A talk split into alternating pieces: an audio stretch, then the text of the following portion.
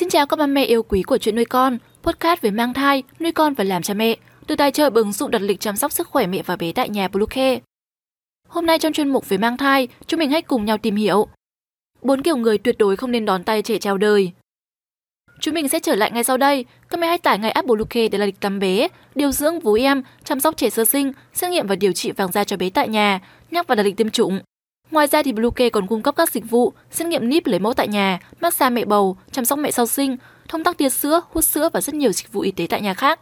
Truy cập ngay website bluecare.vn hoặc gọi ngay hotline 24 trên 7 098 576 8181 để được tư vấn cụ thể các mẹ nhé. Trẻ sơ sinh chào đời, kỹ nhất 4 kiểu người này đón tay. Khi trẻ chào đời thành công, người đầu tiên bế trẻ sẽ rất quan trọng. Và bốn kiểu người sau đây cố gắng không nên ôm trẻ. Đây không phải là mê tín mà là vấn đề an toàn sức khỏe của trẻ sơ sinh. Ba mẹ nhớ bấm theo dõi trang và đừng bỏ qua video này nhé. Thứ nhất là kiểu người ốm.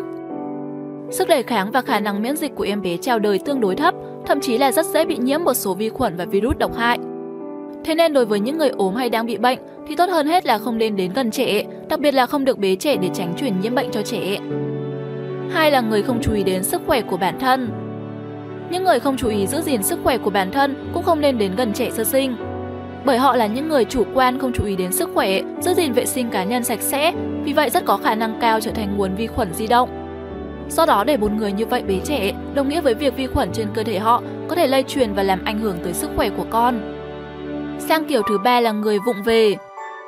Bế trẻ sơ sinh không phải là một kỹ năng đơn giản, bởi trẻ lúc này vô cùng mềm yếu và mỏng manh với mọi mặt, thậm chí là còn nhạy cảm với mọi kích thích bên ngoài. Nếu người bế trẻ là người vụng về và lòng ngóng, không thành thục tư thế bế thì có thể khiến trẻ cảm thấy khó chịu, nghiêm trọng hơn là còn có thể dẫn tới những tai nạn ngoài ý muốn. Cuối cùng là kiểu người hay hút thuốc.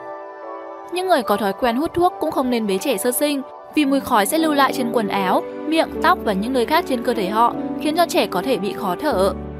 Và khoa học cũng đã cảnh báo khói thuốc lá là mối nguy hiểm không thể xem thường, thậm chí có thể ảnh hưởng nghiêm trọng đến hệ hô hấp của trẻ. Như vậy khi chọn người đón tay em bé vừa chào đời thì ba mẹ nên chọn những người khỏe mạnh, nhanh nhẹn để đón em bé. Đó có thể là bố của em bé hoặc ông bà nội, ngoại. Việc để những người thân thiết nhất của bé tận hưởng cái ôm đầu tiên của trẻ không những đáp ứng được mong muốn của họ khi em bé chào đời, mà còn giúp tình cảm của bé với người đó tốt đẹp hơn, tạo ra môi trường sống vui vẻ hơn cho em bé sau này. Và hy vọng với những chia sẻ vừa rồi sẽ đem đến cho ba mẹ những thông tin hữu ích Cảm ơn mẹ vì đã dành thời gian để lắng nghe. Chúc các mẹ sẽ có một thai kỳ khỏe mạnh và thật nhiều niềm vui. Chúc nuôi con xin chào và hẹn gặp lại.